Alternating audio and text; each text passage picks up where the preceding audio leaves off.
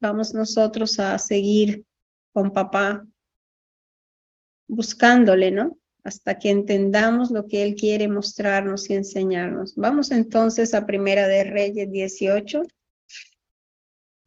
Primera de Reyes 18.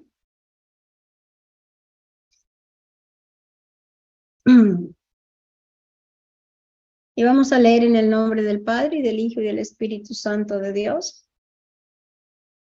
Y dice, vamos a ir al verso 20.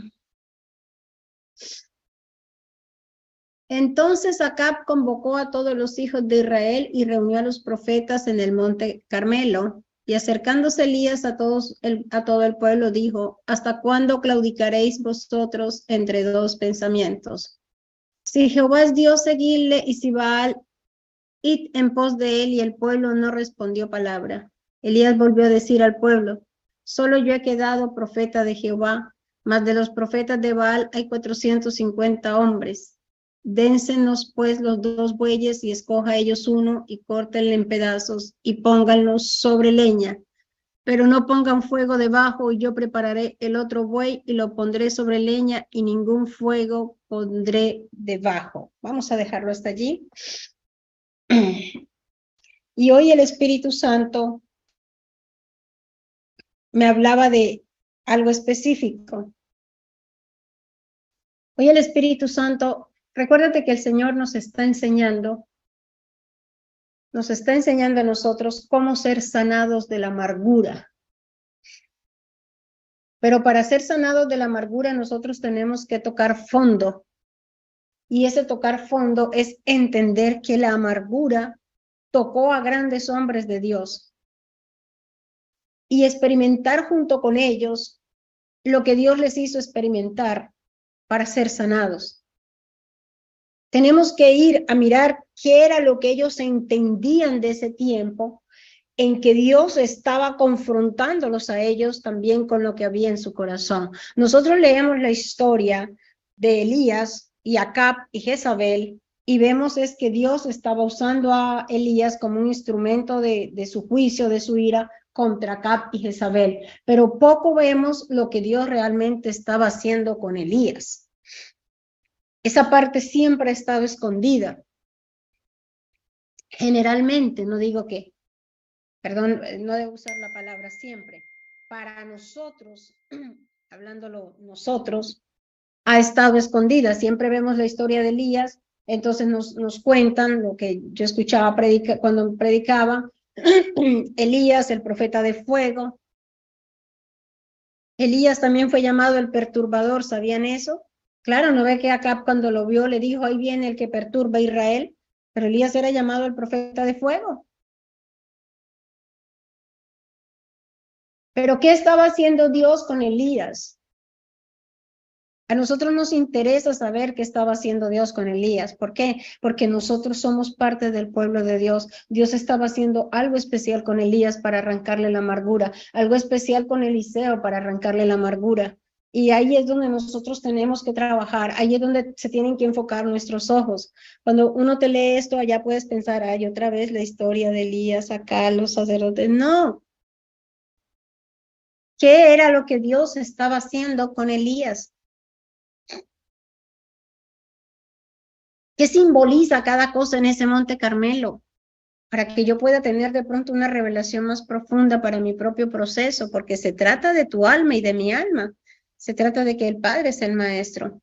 Y entonces el Señor eh, justamente me levanta, porque ayer, ayer le decía a Jorge, qué bueno preguntarle al pueblo, qué bueno preguntarle al pueblo qué es para ellos el Monte Carmelo, es decir, qué revelaciones Dios le da a cada uno de ellos, porque estoy convencida en Jesús que cada uno de ustedes tiene una revelación del Monte Carmelo especial. Estoy convencida en el Señor. Mañana viene la evaluación para ustedes del Monte Carmelo. Y yo estoy convencida en el Señor que ustedes han recibido revelación del Monte Carmelo.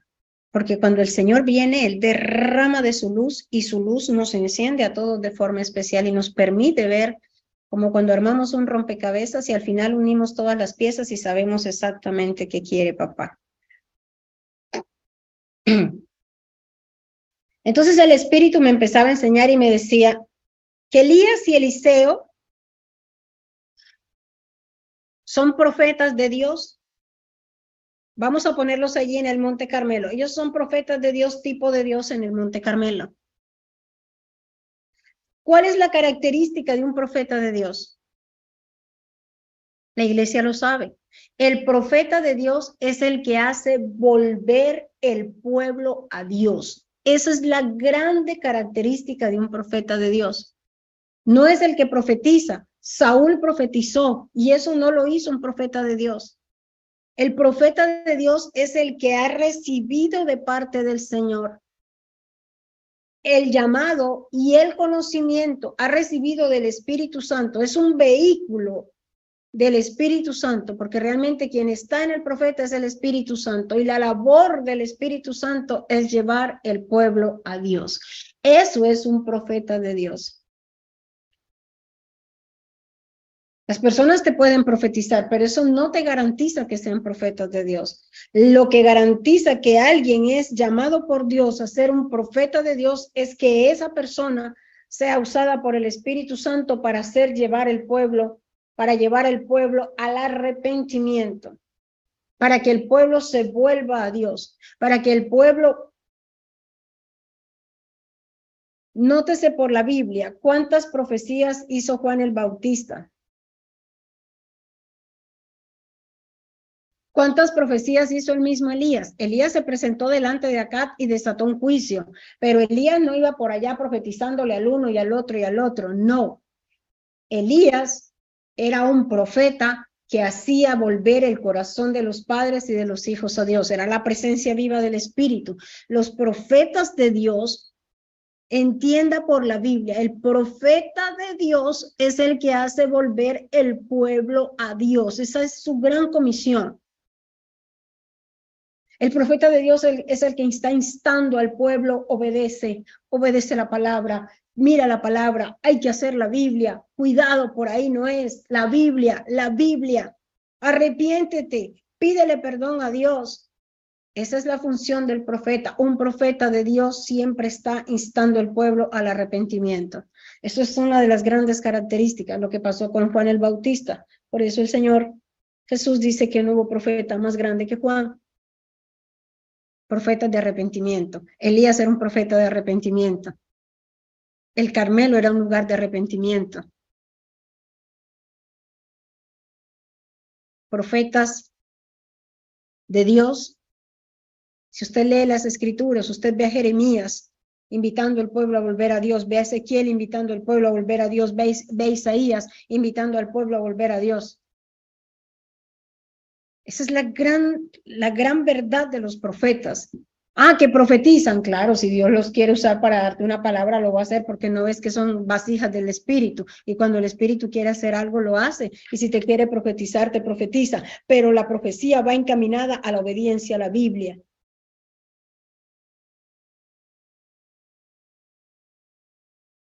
Y si Dios te quiere alarmar sobre algo que te va a pasar en el futuro, pues también te puede, lo puede hacer el profeta. Pero la gran característica de un profeta de Dios es llevar el pueblo a Dios. Llevar el pueblo al arrepentimiento.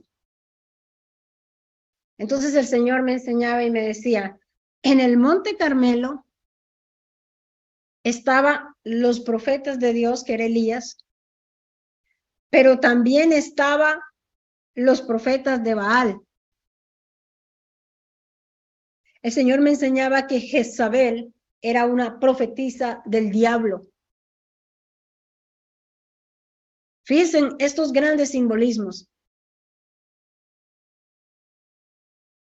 Estaba allí en el Monte Carmelo los profetas, el profeta de Dios, el que te está diciendo arrepiéntete, conviértete, pero está 80, 850 profetas de Baal y, de Acera, creo que eran 850 en total, allí, también en el Monte Carmelo. Allí estaba Acab. ¿Qué representa Acab? ¿Qué cree usted que representa Acab? Y el Señor me decía que Acab representa la marioneta. Ayer estábamos orando porque habíamos sido instrumentalizados por los demonios. Bueno, acá es una herramienta instrumentalizada de los demonios, totalmente instrumentalizada. Era un pelele en las manos de Jezabel. Era un achantado, miedoso, apocado, cobarde, timorato, vergonzoso. Por eso es que el Señor dice que para sanarnos nosotros tenemos que dejar el miedo, porque nos convertimos en unos acap.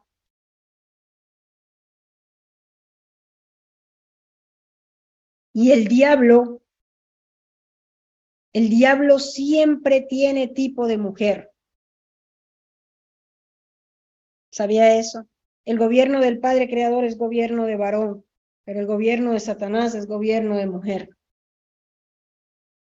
Por eso en este tiempo usted ve tanta mujer gobernando. Y es por la actividad del gobierno jezabélico. Pero volvamos al Carmelo. Entonces el Señor llega y me hace una pregunta y me dice, bueno, pero ¿cuál es el Carmelo en tu vida?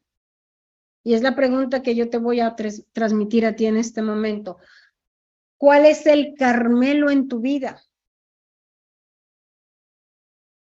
Y me dijo el Señor, me dijo, el Carmelo es un lugar de confrontación.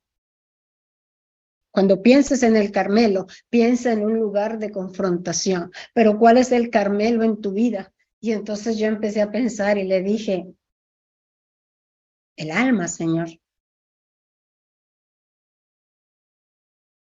Y me dijo el Señor, Sí, el alma, el corazón. Porque para los, recuerda que nuestra Biblia fue traducida del hebreo al griego. Y para el griego, la palabra corazón significa alma. Por eso es que muchas traducciones dicen alma y otras dicen corazón. ¿Dónde es nuestra gran confrontación?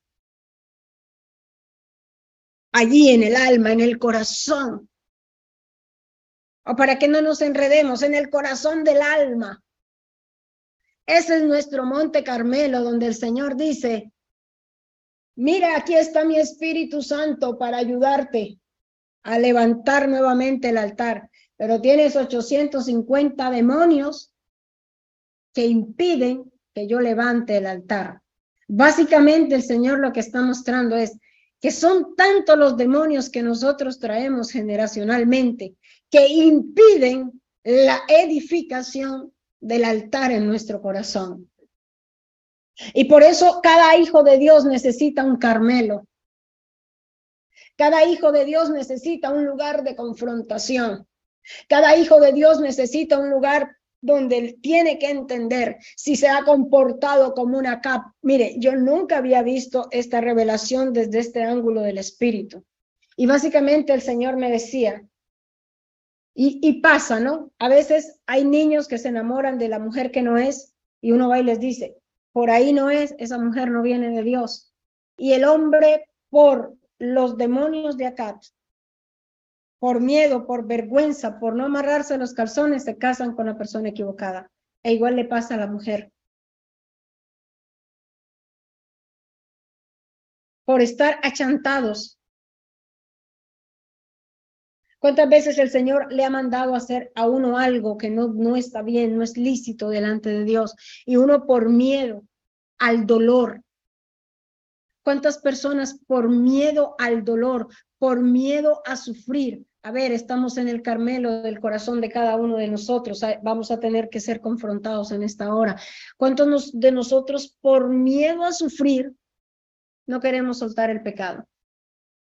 Y uno le dice a alguien, pero mira, ese hombre no te conviene. No, es que lo quiero mucho, lo quiero mucho y me duele, me duele, yo siento que no puedo. Una vez el Señor me dijo, es mejor sufrir un rato y no sufrir toda la vida. Es mejor alejarse de esa persona, aunque lo puedas extrañar un mes, dos meses, tal vez un año, pero no vas a padecer toda la vida. ¿Cuántas veces nosotros, por miedo, no nos apartamos del pecado y en ese punto nosotros somos una cap, gobernado por un demonio jezabélico. ¿Cuántas veces nosotros le tenemos más miedo al dolor de sufrir, de padecer por obedecer a Dios, que al pecado mismo? No queremos padecer, no queremos padecer. No, desde que ya se trate de lágrimas y llanto, no, no, esto no viene conmigo. Yo prefiero quedarme en el pecado, que prefiero quedarme en la maldad. Prefiero quedarme sirviéndole a Jezabel y a los 850 demonios que están con ella. Prefiero quedarme allí sometido como una capa y no levantarme a preparar mi altar y a decirle al Señor, duélame lo que me quiera doler, así llore lo que tenga que llorar, voy a levantar este altar, voy a pedirte que no solo me perdones, sino que también me limpies, y te voy a pedir que pongas trigo en él, necesito la palabra para soportar esto, y requiero que el fuego descienda de arriba para que encienda mi vida porque he estado muerto en delitos y pecados. Iglesia, el Carmelo tiene que ver con esa palabra que dice, despiértate tú que duermes y levántate de entre los muertos para que te alumbre Cristo. Es un lugar de confrontación. Es un lugar donde nosotros por el miedo a sufrir, por el miedo al dolor, preferimos vivir como unos acá. Toda la vida como unos acá. Usted ve la cantidad de historias de los feminicidios en Colombia que se han incrementado de una forma terrible. Usted ve personas viviendo con hombres que las maltratan y las vejan.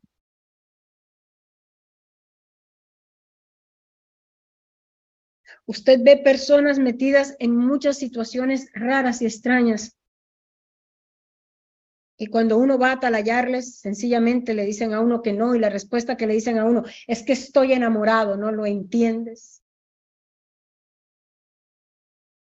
Y entonces recordamos la palabra de la hermana sabiduría que dice, jovencitos enamorados de su propia estupidez.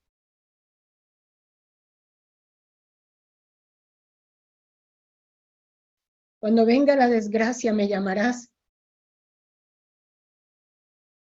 y no te responderé. Cuando vemos estos feminicidios, la pregunta es, ¿cuántas veces ese padre o esa madre no alarmaron a esa hija o ese hijo a decirle, por ahí no es? Tal vez los padres le dijeron a ese hijo, no te cases con esa muchacha, mira que esa muchacha no es una buena muchacha. Y o esa padre o esa madre le dijeron a esa hija, ten cuidado con ese hombre, por ahí no es, pero los muchachos enamorados de su propia estupidez. Al servicio de un demonio de acá, prefieren padecer lo que sea con ese extraño, lo que sea, lo que venga con ese extraño, que no los crió, que no es su familia, a pagarle un precio a Dios para ser honorables, en romper las ataduras y las ligaduras de ser una marioneta de Jezabel para venir al servicio del Espíritu Santo. Y esto no es de uso privativo de los demás. Tristemente nosotros, en muchas situaciones, hemos sido una capa. En muchas situaciones.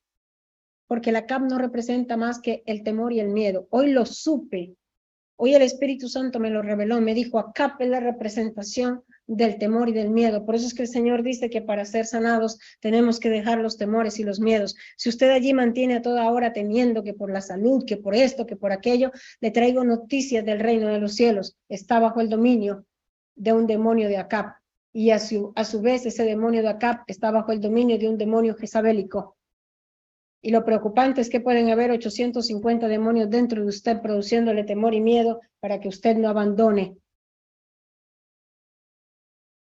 esa tontería diabólica. Así que a todos los que estén por ahí asustados, medrosos, aterrorizados, les digo de parte de Jesús, usted tiene que pararse en autoridad a echar fuera ese demonio de acá, porque es un demonio de acá. Y ese demonio de acá está siendo monitoreado y, instrumentalizado por un demonio jezabélico. Y hay mínimo 850 demonios tratando de destruir su alma ahí. Por eso es que el Carmelo es el lugar de la confrontación. Es un lugar de la confrontación. Y yo me quedé impactada. Yo le decía cuando me dijo el Señor, bueno, ¿y dónde está el Carmelo en ti? Qué bonito es poder recibir esto directo de Jesús.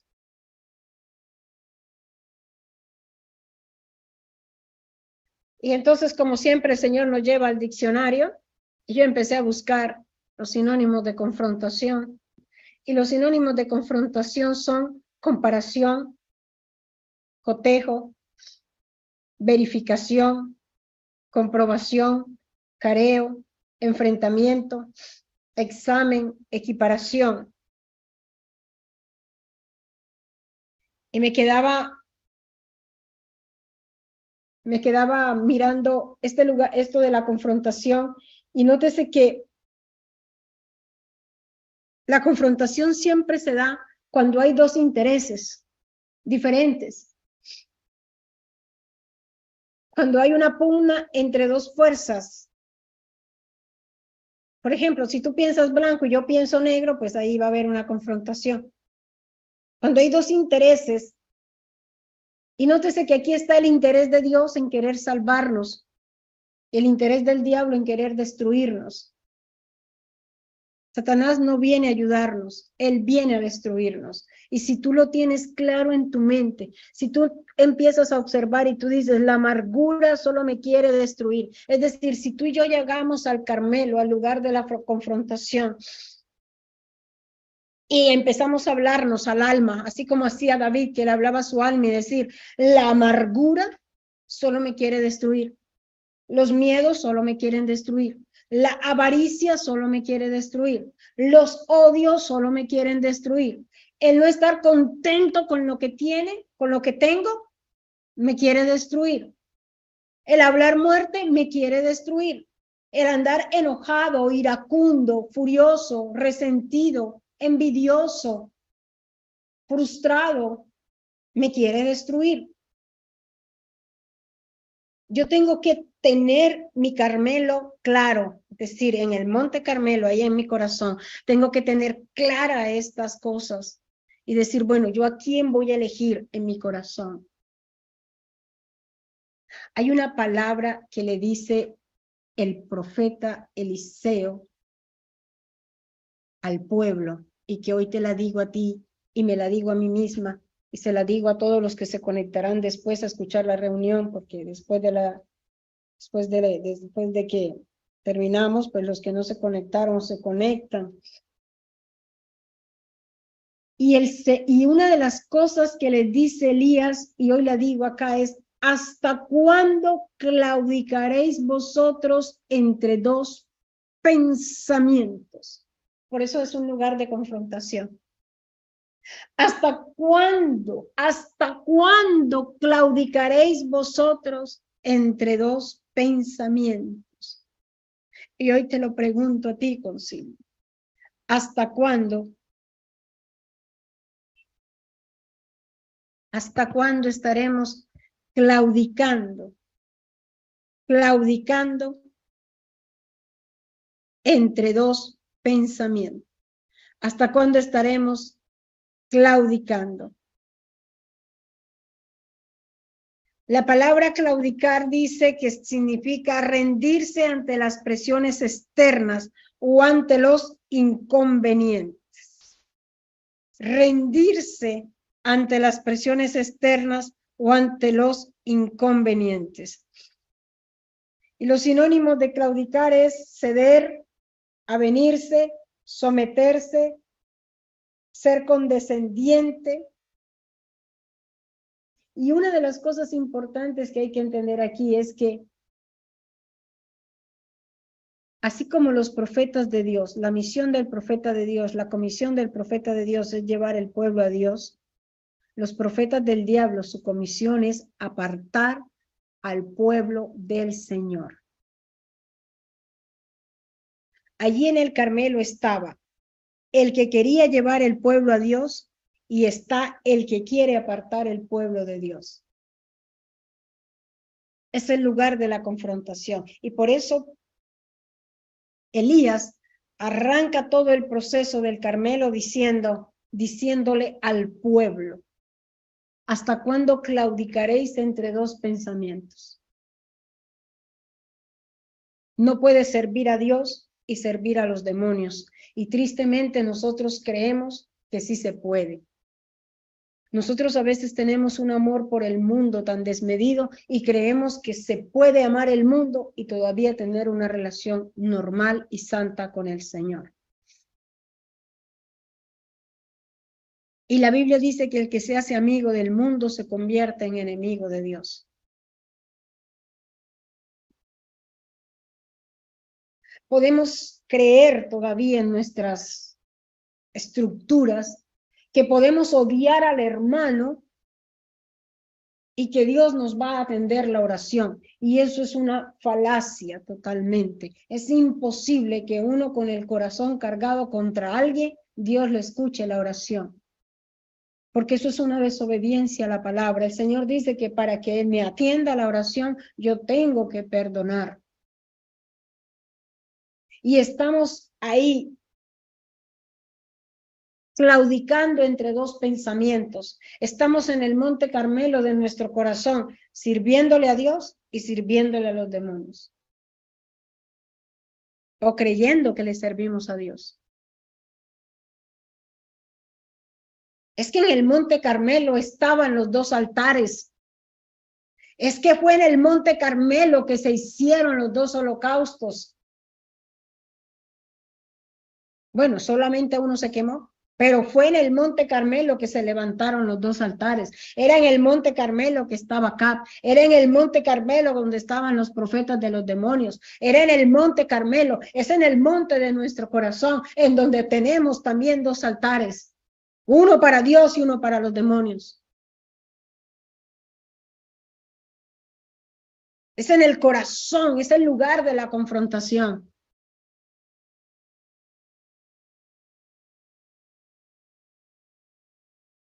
Y es un día especial, hoy 21 de marzo del 2023, para que entres a tu corazón.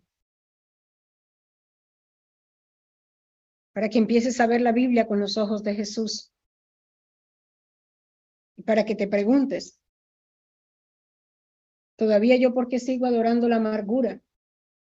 ¿Por qué sigue siendo la amargura mi forma de accionar y de reaccionar?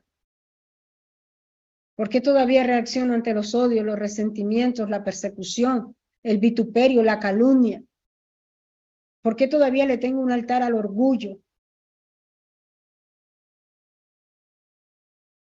Quiero que camines por el Carmelo de tu corazón. Quiero que revises si solamente hay un solo altar para el Señor o si por el contrario hay dos.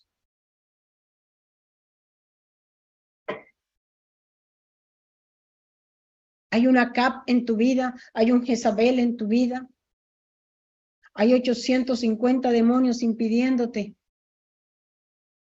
que camines con Cristo. Está el Espíritu Santo empoderado en tu, en tu corazón como lo estaba Elías en el Monte Carmelo físicamente. Estás decidido con el Señor Jesús a levantar las doce piedras para vivir bajo los doce estatutos de, lo que es la autoridad de Dios en el planeta. Estás decidido a aceptar que te levante las piedras, que te perdone, que te limpie, con todo lo que conlleva el proceso de la limpieza, para que descienda fuego del cielo. Esto no se trata del Carmelo de allá de Israel. Esto se trata de ti y de mí en este tiempo. Tú y yo necesitamos saber qué es lo que hay en nuestros corazones, qué es lo que se anidó allá adentro, que no nos deja salir a ver la gloria de Dios. ¿Por qué no he podido dejar la amargura si Dios me está hablando de que la amargura me mata, es un veneno, es tóxica? Anda unida con el, el orgullo y la soberbia, con la rebelión. ¿Por qué no puedo dejarme de sentir todavía esta amargura, estos conflictos? ¿Por qué todavía me siento instrumentalizado por los demonios con la amargura?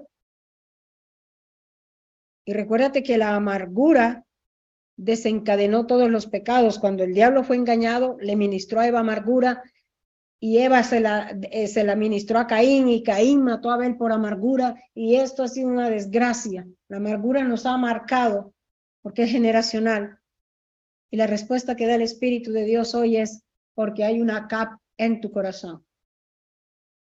Hay una cap en el Carmelo de tu corazón que te trabaja a través del miedo, terrores, temores y pavores.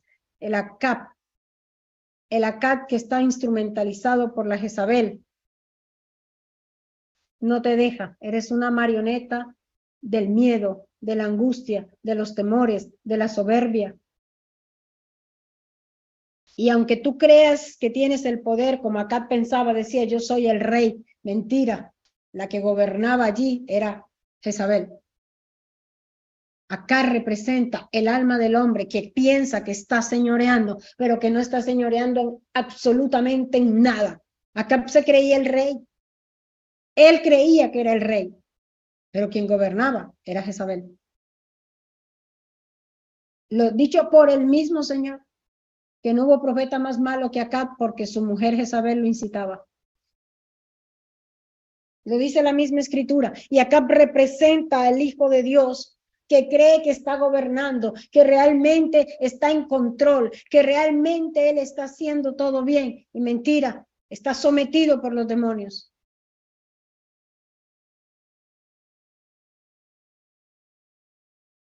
Sometido por los demonios de terror, de pavor, de miedo, de angustia. Y cuando uno está tan asustado, uno se amarga. Hay que tenerle miedo. Hay que tenerle miedo, mucho terror a uno vivir a toda hora tan asustado, tan medroso, tan porque porque son puros demonios de acá. Y estos demonios terminan destruyendo el alma inmortal. Por eso es que el Señor dice que Dios no nos ha dado espíritu de cobardía, sino espíritu de valentía, de poder, de temor y de dominio propio. Y básicamente el Señor lo que está diciendo es, si estás tan asustado todo el tiempo, si todo te genera tanto pavor, tanto miedo, tú estás bajo un demonio de acá. Pero no lo podíamos entender con la libertad que hoy lo entendemos, porque como tomamos la decisión de obedecer a Dios en escudriñar las escrituras, Él viene y nos enseña lo oculto de la palabra, lo que está en misterios, para que el Hijo de Dios sea enseñado y entrenado diligentemente para toda buena obra, para que seamos perfectos y cabales sin que nos falte cosa alguna. ¿Cuántos se han sentido confrontados el día de hoy? ¿Cuántos dicen, Dios mío, yo tenía una cap en mi vida y no lo sabía? Yo puedo decir que no lo sabía, realmente no lo sabía. Hoy que el Señor me confrontó porque me pegó una confrontada, pero así fuertísima. Me empezó hablando y me dijo, el Carmelo es el lugar de la confrontación. ¿Cómo así, Señor? Y luego me confronta más y me dice, bueno, ¿y cuál es el Carmelo en tu vida? Quiero que te mires allí. Bendigo a estas familias, 69 familias conectadas por Zoom. Son familias, gracias a Dios, que se conectan desde sus hogares, con sus hijos, su casa, su familia, a, las reuniones de la iglesia. Y los bendigo, estamos levantados desde las 3 de la mañana. Ya hemos orado desde las 3 hasta a las 4, a las 4 empezamos una oración hasta las cuatro y media, luego enviamos la palabra hasta las 5 de la mañana y luego arrancamos reunión, bendito su nombre. Yo los bendigo a ustedes por, por ese esfuerzo que hacen, por todos los que están también por YouTube, no sé cuántos habrán por YouTube. Por YouTube luego se conectan bastantes personas después de la reunión que no se levantan temprano. Pero yo los bendigo porque yo sé que ustedes no se levantan solo por ustedes, sino por toda la humanidad. A orar, a pedir perdón por toda la humanidad, porque ese es el mandamiento que tenemos de parte de nuestro papá, de orar por toda la humanidad en el nombre de Jesús. Y debido a todo este esfuerzo es que el Señor nos revela así la palabra porque le haya el que temprano le busca. Y no venimos aquí a pedir cosas como para nosotros, sino Que el Señor nos enseñe a ser obedientes. Yo sé que la necesidad del hombre en el planeta es la obediencia a la palabra. Si todos los hombres obedeciéramos, la tierra fuera un Edén.